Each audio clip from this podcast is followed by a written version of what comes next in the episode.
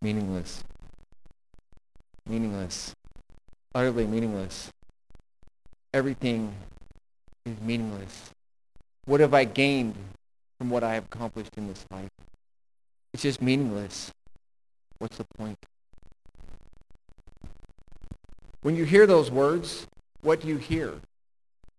You hear somebody who's excited with the way his life has turned out? Somebody who's lived his life to the full extent says, hey, do what I've always done? Somebody who's proud of, at the end of his life, to see what his, it is all added up to, what it has accomplished? No, you don't hear that. You hear that you hear somebody who's who's come to the end of it all, who feels like he has wasted his whole life. He says, now what? What's the point of all of this? I've, I've put all I had into everything, and what does it gain me? It gains me absolutely nothing. Solomon was the guy who wrote the book of Ecclesiastes. And Solomon, as we saw last week, has already come to the point in his life where he recognizes, boy, I screwed it up. Boy, I had all, everything going for me, and look what I've done, but look at the final outcome. What really matters? He wrote that in Ecclesiastes 12:13, which is where we're going to finish today. But we're going to look through the next several weeks is where how did he come to that conclusion? What were all the things that he tried in order to find out what was meaningless versus what really mattered? Ecclesiastes, we're going to be chapter 1, verse 1 through chapter 2, verse 11. Solomon wants to find purpose. Solomon wants to find meaning, and he's willing to look for it anywhere. And I think that's the way a lot of people are today. We want purpose. We want meaning. We want to feel like what we did really matters. What we did really is going to count. That after I'm dead and gone, that there was some point to my existence. Solomon has searched for that far and wide, and I think a lot of people have done the same thing. Uh, Ecclesiastes chapter 1, verses 1 through 3. The words of the teacher, son of David, king of Jerusalem. Meaningless, meaningless, says the teacher, utterly meaningless. Everything is meaningless. What does man gain from all his labor at which he toils under the sun? You know, that's kind of an interesting question. What does man gain from all his toils under the sun? It's interesting for Solomon to ask that because Solomon is the guy who has everything. He has accomplished everything. Everything that this world has to offer, good, bad, or ugly, Solomon has had his hands on, and he's been able to try, and he's come to the conclusion it is all meaningless. But before he gets to that point, Solomon has to try out a few things in life like a lot of people do. They don't want to take my word for it. They don't want to take your word for it. They don't want to take the scripture's word for it. They want to learn for themselves what is really true and what's really not. Solomon is just trying to convince the reader. He's trying to convince us thousands of years later not to do what he has done. Uh, but here's what he has tried in order to find purpose, in order to find meaning. And he uses uh, verses 4 through 11 to kind of show us that he has this lack of purpose. And he says meaningless, what your version might say vanity. It means a mere breath, a vapor. It's fleeting. It's futile. It's vain. It's worthless. It's, your back of your bulletin tells you that which is empty, without permanent value, that which ultimately leads to frustration. Solomon believes that there is no point at this, at this point in his life Nothing matters. And he lists three different reasons why. Reason number one, verses 3 to, through 8, is because nothing changes. Let me read it for you. Or verse 4, it says, Generations come and generations go, but the earth remains forever. The sun rises and the sun sets and hurries back to where it rises. The wind blows to the south and turns to the north. Round and round it goes, ever returning to its course. All streams flow into the sea, yet the sea is never full. To the place the, the streams come from, there they return again. All things are wearisome, more than one can say. The eye never has enough of seeing, nor the ear its fill of hearing. What has been done will be done again. What has been done before will be done again. There is nothing new under the sun. Verse 10, Is there anything of which one can say, Look, there's something new? It was here already, long ago. It was here before our time. There is no remembrance of men of old, and even those who are yet to come will not be remembered by those who follow. So first of all, I read more than I planned to. Sorry about that. Uh, but verses 3 through 8, he talks about how it's going to be the same again. Nothing ever changes. He says the sun. It went down last night. Guess what it's going to do tomorrow? What do you think? This, what? It's going to come back up. The, the water goes through the creeks and it goes to the sea. Does that mean that the water's done? It ultimately goes back there again. Um, the wind, it blows and it comes back. And he says, the eye, it never has enough of seeing. It never gets to the point where it says, boy, I'm tired of looking and so I'm all done. The ear never says, boy, I've, I've heard enough and so I'm just going to shut those off and never use them again. And he's saying, just like the water's going to flow back to the sea, just like the sun is going to rise and the sun is going to set, is man's life. That the, everything he's worked for, everything he's toiled for, he's just going to have to get up tomorrow and do it again. He's going to still have to go out and water his vineyards. He's still going to have to tell his servants how to, to run the, the palace. He's still going to have to uh, run his kingdom. It's not done just because I did it today. Just like the sun is going to rise again, he's going to have to get out of bed. He's going to have to go back to work and do it all over. And so nothing changes, Solomon says. That's depressing to him. He said there's nothing new. Everything that I have done has been done before. Everything that I might happen to do in the future is going to be done again. Maybe there's some slight variations. You think about people who build houses. Uh, they build a house that might look the same, but a house has already existed before. You've already had doors. You've already had indoor plumbing. You've already had a basement, right? Everything that you've done has a slight variation, but it's still been there. And verse 11, number 3, uh, Solomon says, nothing is going to be remembered. He says there is no remembrance of men of old, and even those who are yet to come will not be remembered by those who follow. You know what I think Solomon is worried about? I think he's worried about his legacy. How are people going to talk about me and remembering me after I have gone? I mean, Solomon, he's, he's an old man by this point. He's seen lots of life. He's seen lots of death. His dad has already died a long time ago. He knows the history books. And he knows that, boy, I remember some of this, but I know that most of this, people don't care.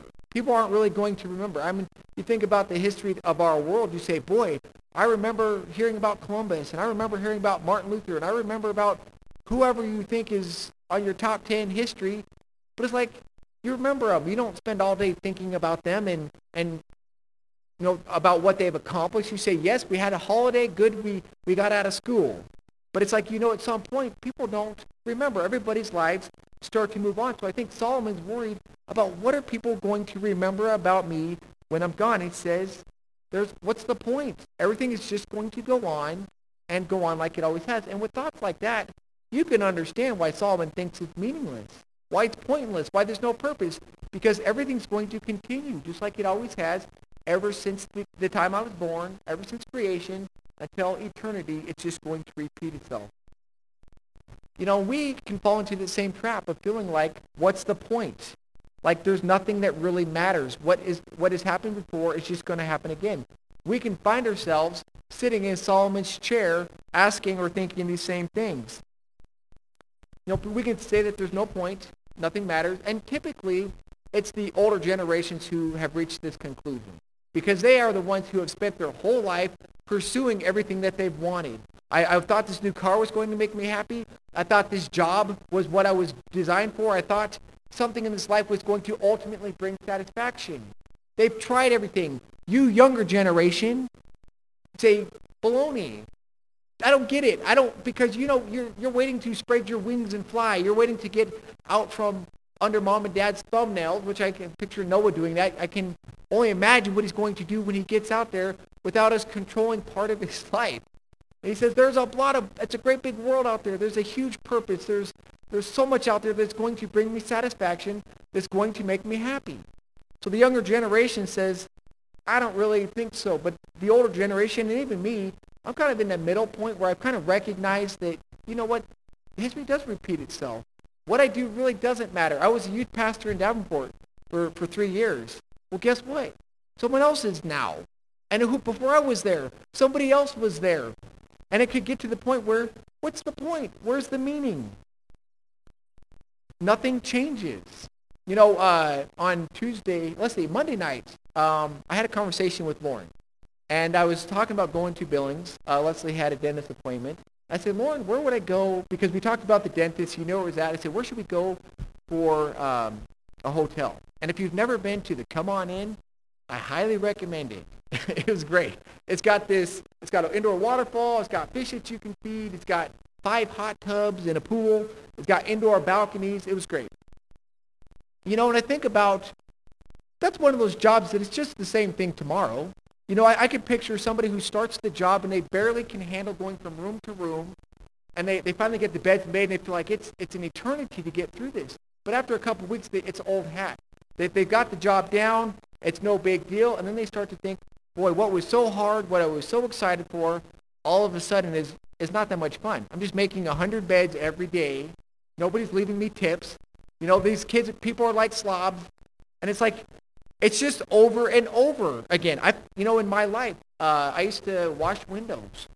And at first when we did it, I was stressed out to pieces trying to get, wash people's windows. We had a certain amount we were supposed to get done every hour. And I, I even topped it. It was like 20 frames an hour, and I, I could top it by like up to 22. And at some point, I was excelling. I was excited. I felt like, man, I was something. But then you, month after month, year after year, you go back to the same house and you do it again. There's no challenge left in it. And it's like, what's the point? I'm just going to wash the windows again. You go drill wells for people. You're just going to uh, drill another well. You know, I think of even here, and I don't take this the wrong way, but even being here when I first came, it was like, boy, it was the hardest thing in the world to, to get a message together. As soon as church was done, I'm starting to read about the next week. I'm starting on Monday morning, and I'm spending the whole week trying to get this done. And then I think, what? At first, it's exciting. At first, it's a challenge. And then it's like, I just have to do this again. People are just going to have to show up next Sunday and listen to me, and it's the same thing over and over. And if uh, you might find yourself the same way, sitting on the edge of your bed tomorrow morning thinking, great, I got to go teach a class again. I got to go get up and I got to get out in that snow and I got to feed those cows again. All they're going to do is eat and release whatever's left over, right? You could be saying, in my house, I'm just going to cook a meal that's going to do the same thing. My kids are just going to mess it up. What's the point? Everything goes on as it always has. Nothing changes. You can say, you know, the same thing like nothing's new. You know, in reality, we know that there's a lot of new things uh, because you think of technology. You know, back from Solomon's time to now, he would he would roll over in his grave if he knew the difference. That there was a, a TV, right? That you had electricity, that you had cars that you can drive, and instead of falling behind a horse or a mule. But it's it's the attitude that he has um, is why he's feeling like that. He's depressed. He just feels like, what's the point? You know, in, in our world, we can look and say, not a whole lot is new. You know, how many people know that? Uh, I was talking with Ramona that um, if your carpet, you buy a carpet, you just keep it long enough, what happens? It goes back into style. Your clothes go back into style. I even remember hearing some old country songs. And I'm like, man, this old country, this is really good. Then it's like, wait a second. They just redid this now on the, the modern day country station. So you feel like nothing's new, even though that there are. Uh, th- nothing is going that I do is going to be remembered. People today, we want a legacy. When I left Davenport, I wanted people to remember me as the best youth pastor they ever had. Do they remember me now? I don't think so. I mean, there's a few adults that knew me, but all the kids have grown up and quit youth group and moved on, and there's a whole new batch. And they don't think about me. I want, I want people to remember me as well. Um, and so there's, there's the concern that we all can have, that, we are, that we're remembered. People aren't going to remember me. I'm just going to be replaced. If I, if I died today, your world would keep going somebody else would get up here and they would start talking to you. And it would be, life would just keep going on. The church wouldn't shut down just because I died. It would just keep going. And so it's easy to find ourselves feeling like, what's the point? Nothing really matters. Life is going to go on as it always has before. And so Solomon, he says, you know what? Life is going to keep going. I'm going to try to make the best of it. I'm going to find some purpose and some meaning for what I'm doing here. What can I do to, to fill my time and make it feel worthwhile. Uh, chapter 1, verses 12 through 18, we'll read through this just a little bit slower. Uh, verses 12 to 13a, it says, I, the teacher, was king over Israel in Jerusalem. I devoted myself to study and to explore by wisdom all that is done under heaven. Solomon says, you know what? I, I like this studying thing. I like to know why the birds do what they do. I like to understand the seasons. I like to know the way nature ticks. And he has, he's the king. He's got a, a time of peace. He's got everything that he needs at his fingertips. So he has all the time in the world to pursue wisdom And as he's learning, and if you've ever like studied a topic that you're really excited about, you can stay up till like three in the morning and you can read book after book. You can get online all night long and just keep searching these things out. Solomon, that's the kind of life he's living. He just wants to know he's devouring all the information, all the knowledge that he can.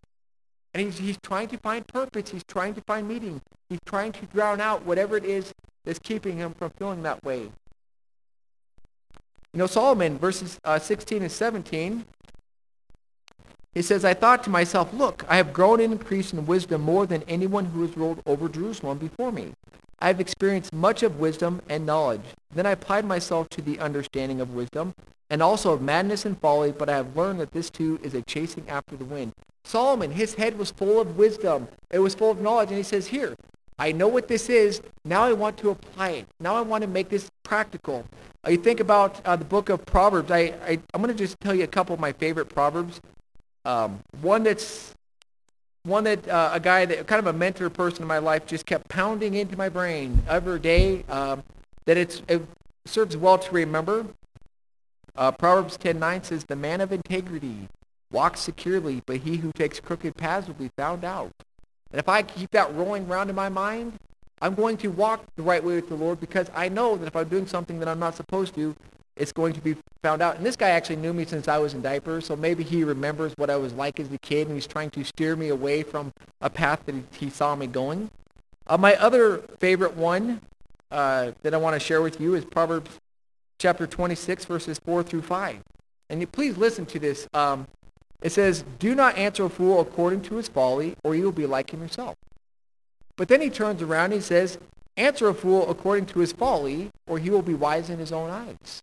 That's something you can have a conversation around your lunch table about. What do you mean? Don't answer a fool according to his folly. And then the very next verse you say, answer a fool according to his folly? There's wisdom in there. And if you search for it, you will find it. And so I, I just, there's so much in here in the book of Proverbs and the things that Solomon wrote that he discovered. He says, this isn't just knowledge. This is practical. Here's how I want you to use it. And what did Solomon find out of all of this? Verse 18, chapter 1, verse 18. He says, For with much wisdom comes much sorrow. The more knowledge, the more grief. Solomon found himself learning more, filling his head with more, and realizing the more I know, the more I, I realize I don't know. The more I know, I, the more I realize I can't solve every problem. I cannot make everything right, even because I know everything. The more he knew about the ways that men think, and it wasn't a positive thing. He knew more but he just wasn't enough. He knew he wasn't going to know it all. He, no matter how much he could learn, he was not going to know everything. And it was a burden to him. He felt like, God, you, you gave us this ability to search out wisdom, but we still don't understand it all. So he has sorrow. He has grief because he's pursuing that as what to make him happy or to give him meaning or to give him purpose. There's nothing wrong in gaining knowledge and wisdom, but it's not your purpose. It is not what's supposed to give you meaning in life. But Solomon tried that. The second thing Solomon's trying is chapter 2, verses 1 through 11. Verse 2. Let me read verse 10 first. He says, I desi- denied myself nothing my eyes desired. Sounds like a nice thing, you know. I get to get anything I ever wanted. I refused my heart no pleasure. My heart took delight in all my work, and this was the reward for my labor. Yet when I surveyed all that my... Okay, that's good. Let's just stop there. I just want you to focus on the point. I denied myself nothing. Anything I wanted, I had it on a platter. Right now, no, no arguments. Everybody was at my fingertips. What did he uh, pursue? Verse 2 says, Laughter, I said, is foolish. And what pleasure does it, what, what pleasure does it accomplish? Solomon says, you know what? I want happiness. I'm going to get my court gestures. They, they better be funny tonight. They better be telling me a funny joke because I want to just drown out everything and I just want to focus on what is going to make me laugh. He says that didn't satisfy. Verse 3, he says, I tried cheering myself with wine and embracing folly, my mind still guiding me with wisdom. I wanted to see what was worthwhile for men to do under heaven during the few days of their lives. He says, I'm going to get my, my specialty wine back from a hundred years ago, and I'm going to start drinking this. But I'm not going to drink it to the point of intoxication. I don't want to lose my senses. He says my wisdom is still guiding me, but I want I want the buzz. I want to feel kind of what it's like. And I want to find happiness in what I'm drinking. But it's not even just what he's drinking. You know, tied in with that would be like the fine foods. And I'm a, I'm a big fan of this one. Like, I like to eat. I, I like to, when I go out to do something fun, I like to go to a restaurant because I'm, I'm, I'm satisfying a need and I, I'm getting to do something special. But he says, you know what? That didn't satisfy me. But he tried it. Verses 4 through 6, he tries something else. He says, I undertook great projects. I built houses for myself and planted vineyards. I made gardens and parks and planted all kinds of fruit trees in them. I made reservoirs to water groves and to flourish the trees. He was a guy who undertook great projects. He had blueprints laid out everywhere. Everywhere he went, he had another drawn out napkin of what he could build, and here's what's going to take to get the water there, and here's what it could look like. And all of Jerusalem was beautiful. And all the people were excited to say, Solomon, what are you going to do next? We have the greatest looking city in all of the world. Because Solomon had every resource at his disposal, and he was using it. He says, I'm trying to find purpose. I'm trying to find meaning. I'm trying to find reason to be in what I am doing, which are good things to do, but it's not what he was supposed to pursue in order to make him happy, is to make him happy. Verse 7 and 8 says, I bought male and female slaves and had other slaves who were born in my house. I owned more herds and flocks than anyone in Jerusalem before me. I amassed silver and gold for myself from the treasures of kings and provinces. He says, okay, fine, I got all this money. I'm going to start buying things. I want the biggest herd. That's going to make me happy. That's going to give me purpose. I want um, slaves, you know, more people to do the work for me. And he, he just kept buying things. And ultimately, he's finding out that that's not exactly what was, wasn't doing what he intended. Verse 8b says that he had a band. Solomon had his own personal band. I acquired men and women singers he had his own band. No, I can't sleep tonight. Bring in those people and sing me a lullaby. I'm having a party. Bring on a, the, the, the, the fast playing whatever instrument players they were, the harp, the quick harp players. No, he's he's he's trying. He has a band. He has everything. What else could he need or think he wants that he does not yet have? Verse nine says, uh, end of verse eight, I guess. It says, and a harem as well, the delights of the heart of man. So a harem would like he had 700 wives and 300 concubines. That's a thousand women. You picture every shape, size, and color. You know, it's he had everything. You're not, you know, you're, you're grumpy at me tonight. I'm just going to go to this one, and she'll love me. You know, and you always have whatever you want. And he, he just he kept acquiring these things. These are supposed to make me happy. This this wife made me happy for a while. I'm kind of getting old, tired of her. I want another one. I want another one. So finally he realized, wait a second, I better stop. At some point, enough is enough.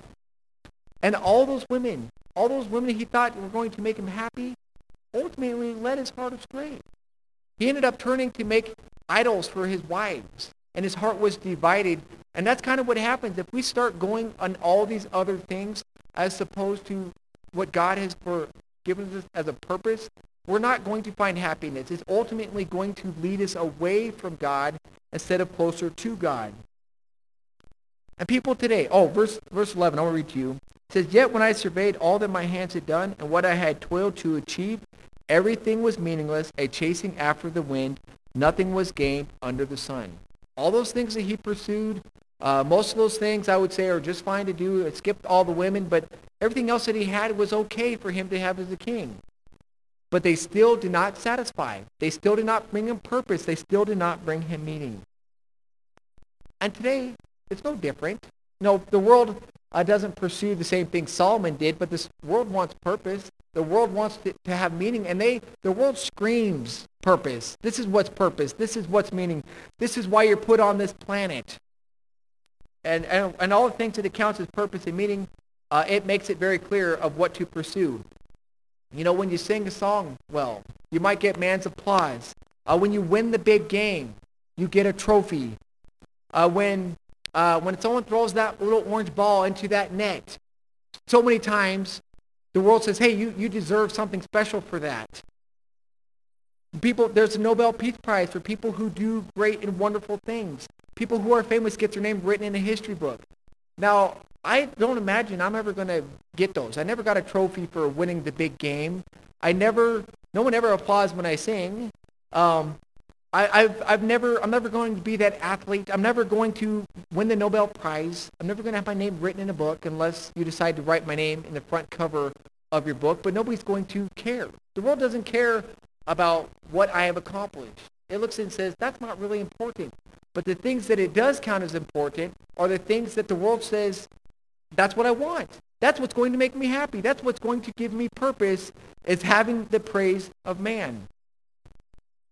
And so the world pursues lots of the same kinds of things that Solomon did. Like the world pursues knowledge. Uh, people get really impressed by how many degrees you have behind your name. Which you have degrees behind your name? I will admit it. I am impressed. All I could get to was a bachelor's. I know it goes way higher than that, but I don't have the uh, brain power. I don't have the desire to go any farther than that at the moment. Even though I still keep learning, it's just not the same. But the world is impressed if you have knowledge, the degree behind your name. Uh, if you, the, with the people are satisfied with the pleasures that they have, with the toys, kids, but even as adults, we have our own toys as well.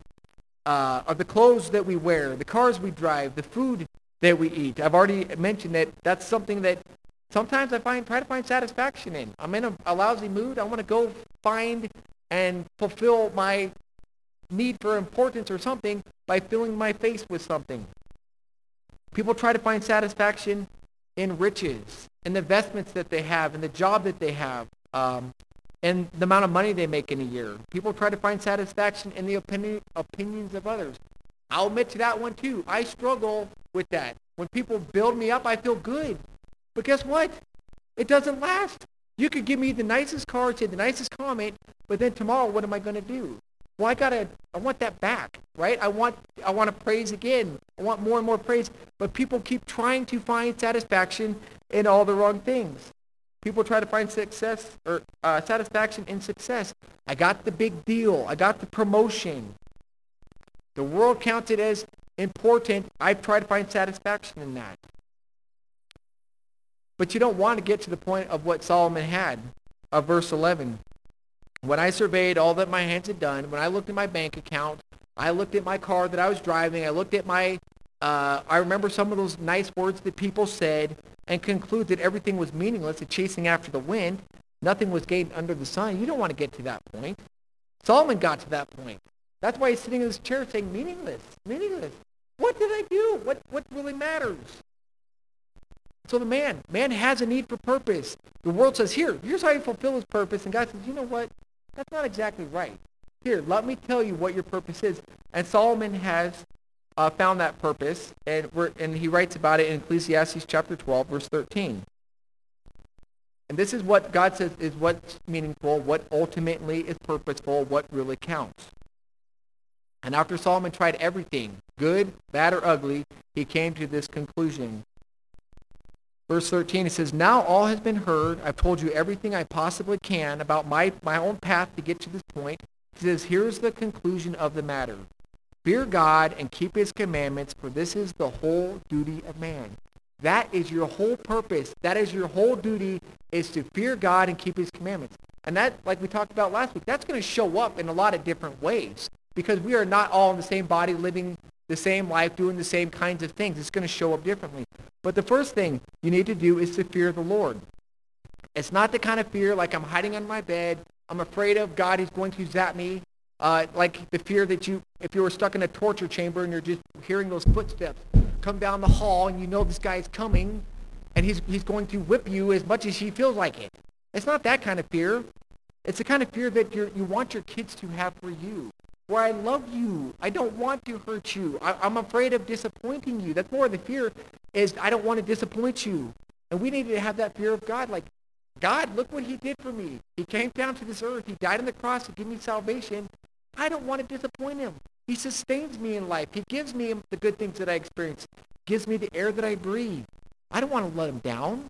That's the kind of fear you need to have of God. That's the kind of fear that Solomon is talking about. And then the second thing he says is to keep God's commandments. And uh, we, we talked a little bit about last week about how that could be just general truths that show up in specific ways about loving man. Uh, a verse that I've heard a couple of times uh, throughout the weeks of Sunday school the last couple of weeks is in James chapter 2 verses 15 and 16 and it talks about if you see your brother or sister that's hungry or thirsty Don't say, go, keep warm, keep well fed, and go in peace. That's not showing love. Uh, the loving thing to do would be to give them a meal, give them a coat on their, their back, or to do something in order to help them. That's a general truth, is to love other people. That's a specific way to do it. About doing the best work that you have. That's general. Everybody here, when you have your job, when you do your chores at home, kids, when you're vacuuming the, the, the, the bedroom floor, you're making your bed, you're supposed to do the best that you can. It's something that's general for everybody, but it's going to show up in a specific way. But it also could be specific to you. What ministry that you're going to have, uh, uh, what career that you're going to pursue. Last week I talked about how thankful I am, and even today, I'm thankful that I'm not a rancher. I was home all day in a warm house. I didn't even think about the cows and going outside and having to feed them. God did not thankfully bless me with that. Solomon says, fear God and keep his commandments. That's what he concluded. That's what he decided was what really mattered. I want to ask you, what have you concluded? What have you decided in your life is what really matters? Are you still trying to pursue meaning and purpose and reason to live in what the world says is this is what really matters? Or are you willing to say, okay, I'm going to choose, I'm going to follow you, God, and say I'm going to try not to uh, to do what hurts you, and I'm going to try to do what you want me to do. That's kind of a, a simple way to put it. I'm going to fear God, so I'm not going to do what he doesn't want me to do. I'm going to follow God's commands, and so I'm going to do what God asked me to do, right? That's a pretty simple way to look at it. Don't do what you're not supposed to do. Do what I'm supposed to do. Fear God and keep his commandments. That's what Solomon came up with. That's the most important thing that he could do. He's already has the relationship with God, so we're not touching on the fact that that's what he needs to do first. He's already got that relationship with God. Now he's got to make sure he's doing what God wants and saying no to what God doesn't want him to do.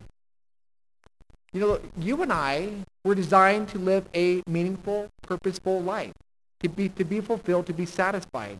But you're just not going to find it the world says it the way the world says you're going to find it. You're going to have to find it God's way.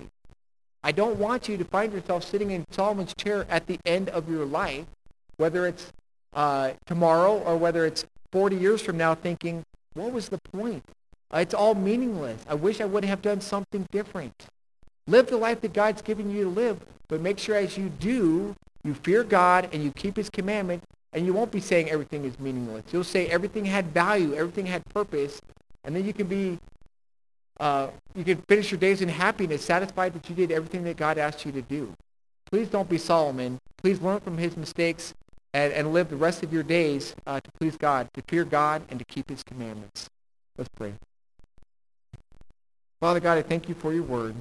God, you know that this is, um, it's tough for us to do, God. We have one, the side of the world that's screaming everything to us of, of what's important, of what really matters. And it's what what's going to not last for eternity. It might go down in a record book. It might um, it might make people happy for a, a few minutes. It might satisfy for uh, for I don't know for a month. I don't know God, but you know that ultimately it's not going to give us purpose. It's not going to give us meaning. We're only going to find that in you, God. And so I just pray that you would be you'd speak louder than the world does. To, to put cement in our mind to fear you and keep your commandments as the most important thing that we need to do. And I pray for you to speak loud in each of our lives. In Jesus' name.